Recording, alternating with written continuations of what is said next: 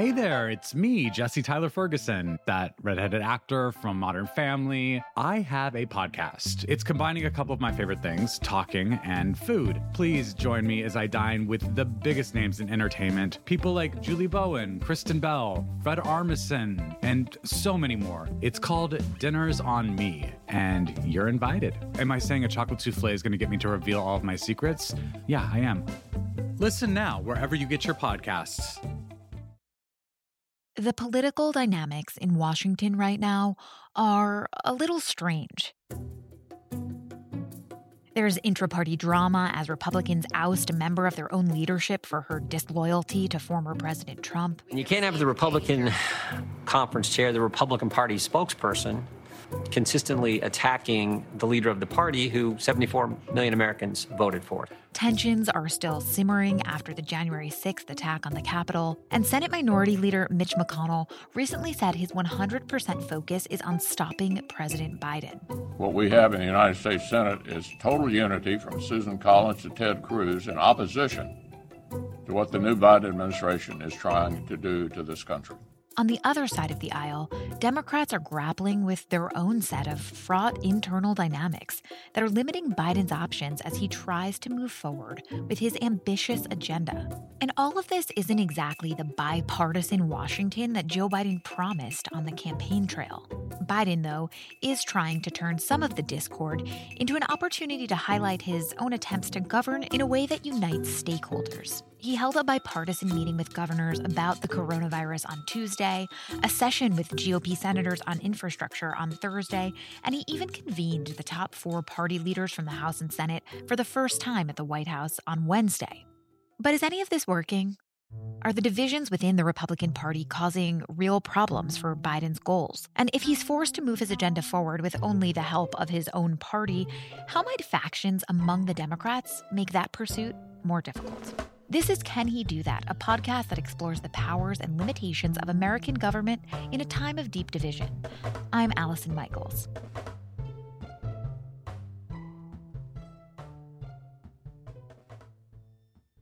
To get a sense of what's been happening inside the Republican Party this week, I turned to the Post's congressional correspondent and author of the Power Up newsletter, Jackie Alemany. On the campaign trail, Biden often said that Republicans' loyalty to Trump would fade away if Biden were to become president. He claimed that things would return to what he calls normal. I asked Jackie whether Biden's prediction has actually come true. Absolutely not. And this was a huge topic of conversation at the beginning of the Democratic primary. I think a lot of the reasons why progressives were always so skeptical of Biden was because they disagreed with the premise of his run for the presidency. His thinking was that one, Trump was an anomaly, an outlier, not indicative of the state of the Republican Party, and that his quest for the presidency was going to eradicate Trumpism altogether. We are seeing now in very clear terms that that's very clearly not the case with this week Liz Cheney's ousting for calling out the former president for his unsubstantiated lies about election fraud that uh, really being cemented that if you are not sufficiently pro Trump in the modern day Republican Party, you cannot be a leader in this GOP. You say that many Democrats have been saying this for a year and a half or have realized for a year and a half that Trump was unlikely to go anywhere. But it does seem like Biden is sort of having this epiphany for the first time in a lot of ways right now, accepting that Republicans aren't really going to break from Trump. Have we seen evidence of that from Biden acknowledging that that's a reality for him?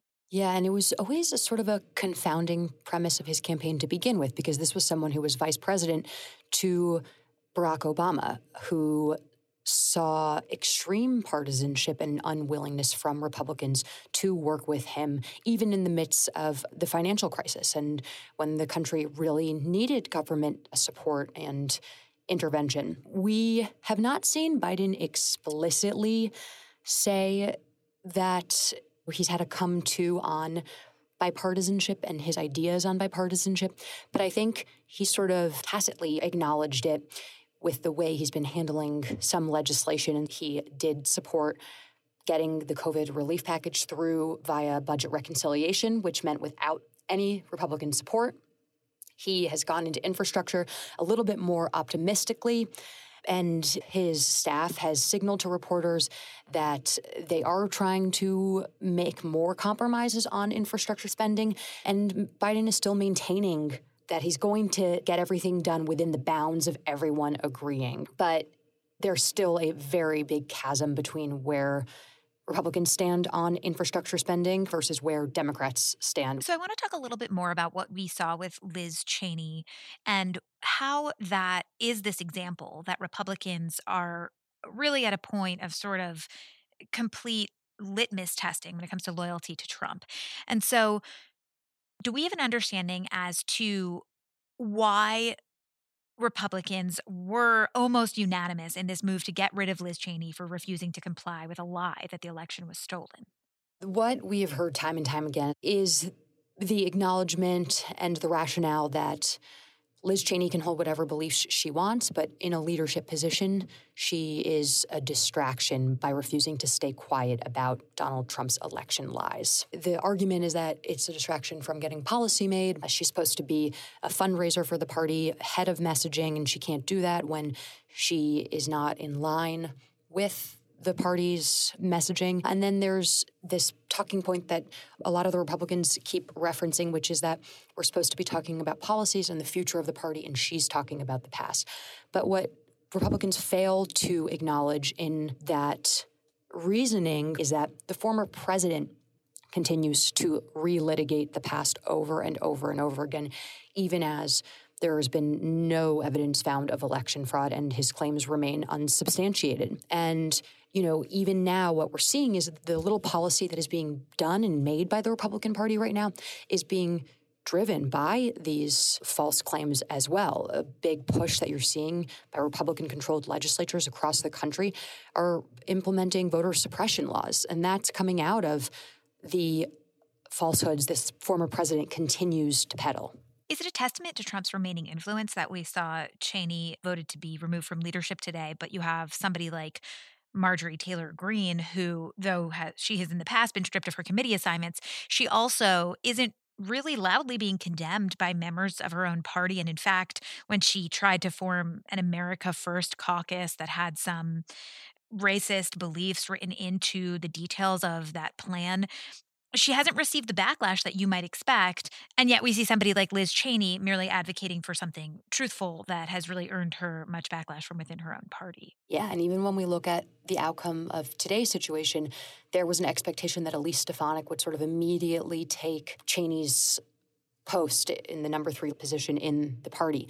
And Marjorie Taylor Greene's the one who called out Stefanik for not being sufficiently conservative and said that Republican members deserved an opportunity to vote on other potential options and hash this out rather than coronate Stefanik. I don't think we can understate the fact that Marjorie Taylor Greene has really become a leading MAGA voice and one of the most prominent figures of the House GOP conference. Even when we're looking the first vote that Cheney faced to oust her, there were Republican sources who told us who were familiar with leadership's thinking at the time that Cheney was actually protected by Taylor Greene because at the same time, she was under fire for her resurfaced social media posts that propagated anti Semitic, Islamophobic, and politically violent language. And Democrats were trying to strip Greene of her committee assignments. And McCarthy made the calculus then and there to make a big tent gamble and keep Greene on these committees and not kowtow to Democrats' demands. So there was a recognition that, from an optics perspective, it would be a toxic look to get rid of Cheney for not being in line with the Republican Party, but to protect Greene. So they both were saved that day. I mean, Greene ultimately was stripped of her committee assignments, but that was done by Democrats, not by Republicans. And now, this time around, you've seen Cheney not survive this vote, but Taylor Greene's still thriving in this party. Are there concerns among Republicans that this tilt back or sort of never having left Trumpism and Trumpian politics could be politically damaging for them in 2022? Do they see this as a potential risk? Well, that's the other layer to Cheney's argument. It's not just about keeping these falsehoods out of the bloodstream of American democracy, but it's also about I think the thinking that this is a losing strategy, that Trumpism is alienating people. And while some Republicans will make the argument that Trump has accelerated the expansion of the GOP to working class voters. You have people like Cheney who are looking at the data and are seeing that it's really hurting Republicans, especially with the swingy, moderate, suburban white women whose support they really rely on. Those are the people that vote in midterms, those are the people that actually are perhaps the most civically engaged out of the Republican Party's constituency because they're the people concerned with getting their kids back to school, and they're the ones who are really dialed in and, and taking care of their families. And the reality is, nobody inside the GOP or outside the GOP really knows what the right answer is here in terms of getting more votes, right? I mean, we have polling, which we now have learned is flawed in various ways, and actually knowing what the right political approach here seems to be an extreme challenge. Right. And I have to point us to this fascinating anecdote that our colleagues um, Josh Dawsey and, and Michael Shear pulled out about one of the reasons why Cheney really had come to was that the one of the party's campaign arms was actively hiding data that made Trump look bad from lawmakers during briefings. Trump's unfavorable ratings were 15 points higher than his favorable ones in core districts, according to the full polling results, which at the time was not shown to lawmakers by the National Republican Congressional Committee. They left out a key finding about Trump's weaknesses. And what do we know about why they left that out? We don't know much. We know that Cheney was very alarmed. She let that be known to Republican campaign officials who had also left out bad Trump polling at a March retreat for ranking committee chairs. Cheney's conclusion, though, according to Dawsey and Shearer, was that party leadership was willing to hide information from their own members in order to avoid confronting the damage that Trump could do to Republican House members. It's completely fascinating that a body of people would choose to continue to do something that might actually harm their end results or at least their own goals. How does this loyalty to Trump affect what Biden can actually accomplish? What does fealty to Trump among the GOP mean for Biden's agenda? That we are still seeing play out at this moment. When there are weeks like this week going on, I think the Democratic Party embraces it because they're still figuring out the contours of the infrastructure plan, and all of our attention is all on sort of Republicans in disarray rather than the Democrats in disarray narrative that I think the GOP always likes to resort to. That being said, it is a distraction. And instead of the Republican Party working on policy, they are instead debating issues like these. They're spending their time going on cable news shows and talking about inter party drama rather than actually uh, working on policy. That being said, I think the more that potentially the Biden White House sees just how dysfunctional and partisan and polarized these parties might be, it might make them reassess the way that they'll go about getting infrastructure done. There's been a, a lot of back and forth on whether or not this package will be done through budget reconciliation again. And the White House is trying to get it done in a bipartisan manner. But I think the more and more these dysfunctional episodes pop up while the administration is on such a tight timeline to get so much policy done, that calculus might change. If you're looking for a smoking gun, I can absolutely guarantee you, you will not find it. In October 2001, a series of letters filled with a deadly powder called anthrax were dropped into the U.S. mail system. What started as an unprecedented case turned into an unsettling mystery. Who sent these deadly letters? And why? From Campside Media and Sony Music Entertainment, I'm Josh Dean, and this is Cover Up Season 4 The Anthrax Threat. Available now.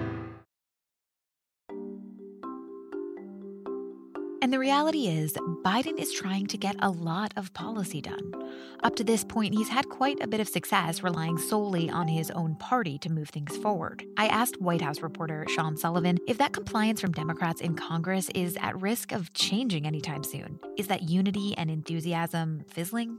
Well, we have seen it start to fizzle in a number of different ways. While the party generally has remained unified around Biden's legislative agenda, when it comes to combating COVID, when it comes to infrastructure. And it's important to point out that within those issues, there are still some pretty serious disagreements among Democrats, but they have largely lined up behind Biden's broader aim. So while that's happening, these primaries that we're seeing pop up across the country show how many of the divisions that predated the Biden presidency have come roaring back with more urgency, more intensity, and more passion than ever before. So while the party does remain generally unified around the ideas that Biden campaigned on and is now spearheading as president, there are some serious disagreements about who should be the face of the party in the future, what those people should be running on, what they should be saying, how they should be running in future elections. And we're already seeing that play out right now across the country. Yeah, let's focus on the what they should be running on piece of this story.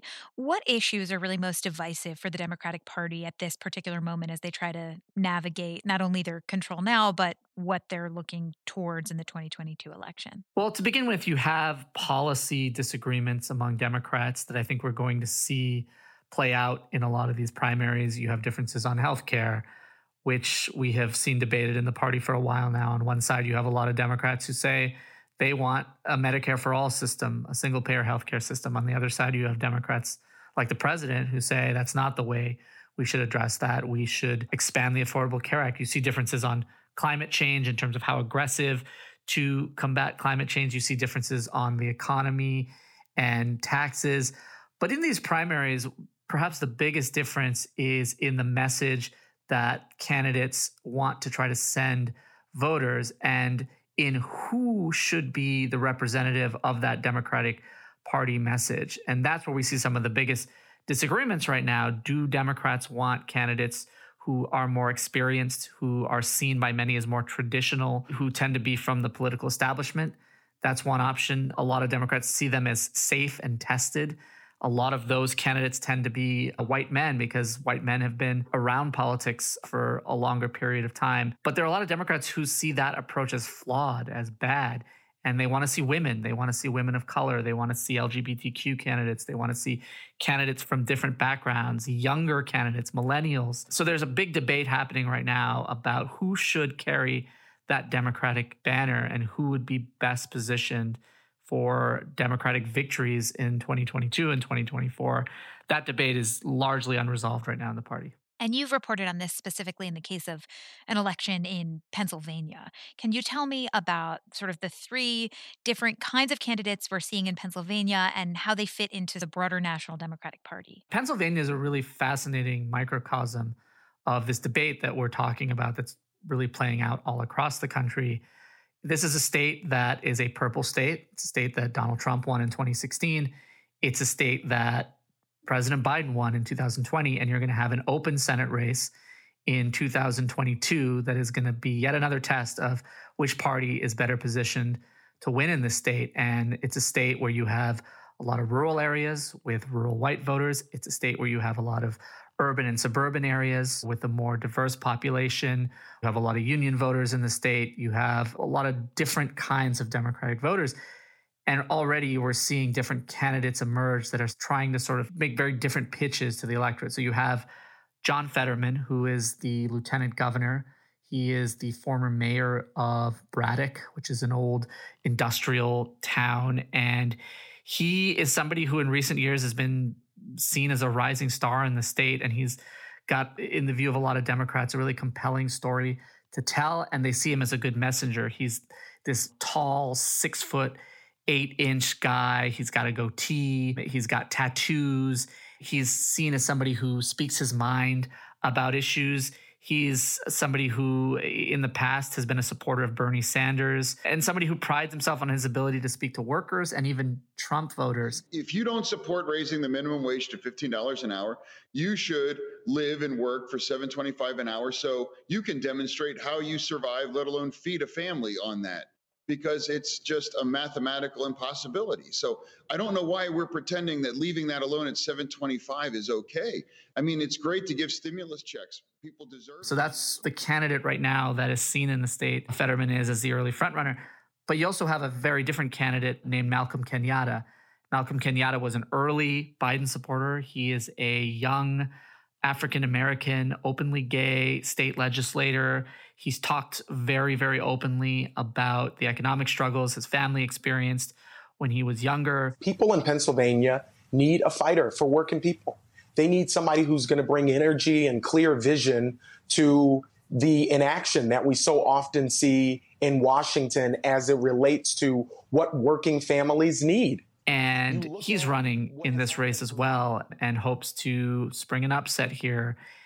And then you have a candidate who's not even in the race right now who could really shake things up, and that's Conor Lamb, a congressman who won a pretty closely watched special election during the Trump administration. He's a avowed moderate. You know, he's the kind of Democrat that does not like things like the Green New Deal or defund the police. You know, you got to fight for people's jobs. And it, it, means that although the national Democratic consensus, for example, might be against uh, doing things like building new gas pipelines to supply energy to power plants in people's homes. Um, around here, a lot of people get jobs from that kind of work. And if you're really trying to represent the people that, that live near you, you take the time to learn about them and their job and what it's like he campaigned very closely for Joe Biden as a candidate last year. He's a former prosecutor, a former Marine. People see him in many cases in the Democratic Party as somebody who is the best bet. So you have different candidates who will likely bring with them very different coalitions in the Democratic Party. And you see three very, very different options that Democratic voters in this quintessential swing state are going to have before them next year. And yet, Fetterman and Kenyatta, the two candidates officially running so far, they've said that they haven't thought out the endorsement of President Biden. What does that say about sort of Biden's influence on the Democratic Party? Well, it's interesting. When I talked to Fetterman, he made very clear that he embraces the Biden agenda that he's happy to run against the backdrop of the Biden presidency that's a refrain I think we hear from a lot of candidates all across the board who are running for the Senate right now. A lot of Democratic candidates, at least, they like to run with Biden in the background. But the White House is being very careful right now not to wade into these races. And they understand that there's a lot of sensitivity surrounding these choices that voters have. And I think some of these candidates understand that sensitivity too. And while they're embracing the Biden banner, they don't want to be out there aggressively trying to, you know, bring national Democrats into this race right now. Now, in 2020, different parts of the Democratic Party were able to, let's say, set aside their differences and give Biden these big wins in states like Pennsylvania. But it seems like things might be a little bit more divisive heading into 2022. Are we seeing fractures in the party really at the state level beyond what we've discussed in Pennsylvania? Is this something that's a problem around the country? Yeah, it is something that is an emerging problem that Democrats are going to have to resolve around the country. We see this pop up in North Carolina, where there's also an open Senate race that Democrats are closely watching. You see this pop up in Florida, where there's a really interesting governor's primary shaping up down there. You have Charlie Crist who is a Democratic congressman, used to be a Republican, who's entered the race. But there are a lot of Democrats who say, well, hold on a second, we want to see a more diverse field. We want to see uh, a woman, a woman of color. They point to Congresswoman Val Demings as somebody they hope will enter this race. So it's not just Pennsylvania. We're seeing nationally right now for the Democrats that they're going to have to sort out a lot of these really, really strong disagreements. And the big uniter, the glue for the Democratic Party in 2020 was President Trump. A lot of them said that and openly acknowledged that he united the party in a way that nothing really has in recent years. They put aside their differences because they wanted to defeat Trump. Well, Trump's not around anymore, at least not in an official capacity. And so the question is what will happen to the Democratic Party now that they're not united around that common goal. We're talking a lot about electoral politics here and how these divisions in the Democratic Party might play out for 2022. But I'm curious how these divisions and how these sort of battles among Democrats have held up or potentially slowed down the president's agenda up to this point. Well, it's been a challenge for this White House to navigate the disagreements in the Democratic Party mainly because they don't have a very big margin for error. If you look at the Senate right now, it is literally split down the middle 50 Democrats, 50 Republicans. The Democrats have the majority by virtue of the fact that Vice President Harris gets to cast tie breaking votes. But it shows you that if even one Democrat disagrees or votes against the White House agenda, assuming every Republican does too, that throws everything off base for Biden and that creates a lot of difficulty in the House. When it comes to the big pieces of legislation, the White House has been able so far to get done what they've wanted to get done. They passed a $1.9 trillion pandemic relief bill. They didn't get a single Republican to vote for this, but they got their party in line behind it and they were able to pass that. Now they're trying to pass a big infrastructure bill. We're already seeing disagreements emerge among some Democrats. And in the House, you have still a vocal part of the Democratic caucus that is very liberal. So it's a challenge for this administration, not just in terms of elections, but in terms of their agenda. So far, I think they feel pretty good that they've been able to work through these differences. But the question is what happens in the months ahead. And somewhat ironically, given Biden's push for bipartisanship on the campaign trail, and since he's taken office, you and I have spoken almost entirely about whether or not he can pass some things only with the Democrats that he has on his side. We haven't even addressed the fact that Republicans are also an option in Congress, and yet he doesn't really seem to be making any headway there. So, how has the obstructionism of Republicans affected Biden's approach to his own party, really? It's had a couple of different effects. In a way, it has had a bit of a rallying effect where Democrats see the obstruction on the other side. And many of them say, look, we've got to stick together because of these very narrow majorities that we have, because of the very limited time that we have to pass these things. But at the same time, it's given some Democrats more leverage than they would otherwise have. You look at somebody like Joe Manchin, moderate centrist Democratic senator from West Virginia who has become one of the most influential Democrats because they know that they need his vote. And that has enabled him to make a lot of demands, to speak his mind on certain things, because just one vote could be a difference maker for Biden. So it's kind of been a double edged sword for the Democrats in that it has rallied the party, it has given some urgency to their task of sticking together. But I think some individual Democrats realize, well, hold on a second. If Biden doesn't get my vote, he's not going to be able to get done what he wants. So I have some leverage here. I can speak out. I can demand things. I can hold out for things.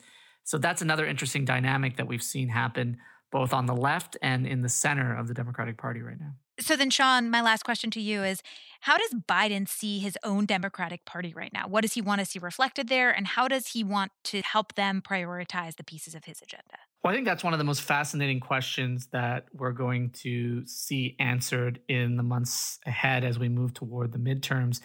One really interesting development right now is I think that Democratic leaders in Washington are not fully sure yet how to win these races, which one of these candidates is their best bet. And I think that speaks to how wide open this uh, field is that we're seeing these fields, I should say, all across the country.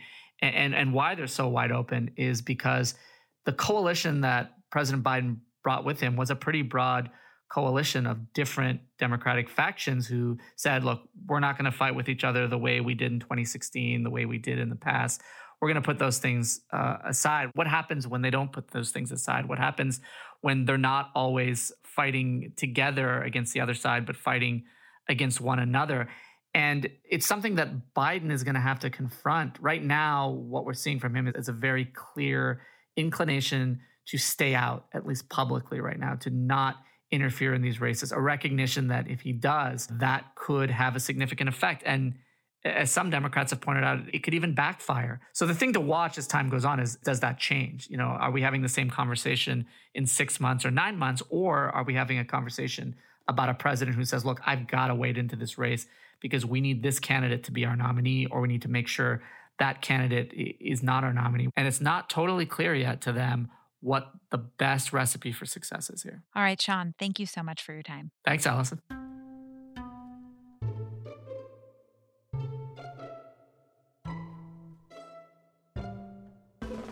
This has been another episode of Can He Do That? Thanks so much for listening. Can He Do That is a team effort here at The Post. It's produced by Arjun Singh and Charla Freeland, with logo art from Greg Manifold and theme music by Ted Muldoon.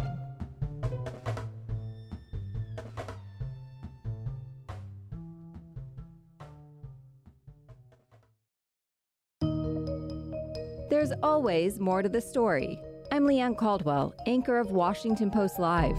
Each week, we bring you inside conversations between the newsroom and the people we cover. From global leaders enacting change to cutting edge artists redefining our culture. And we make you and your questions part of every conversation. Listen to Washington Post Live wherever you get your podcasts and watch on demand at WashingtonPostLive.com.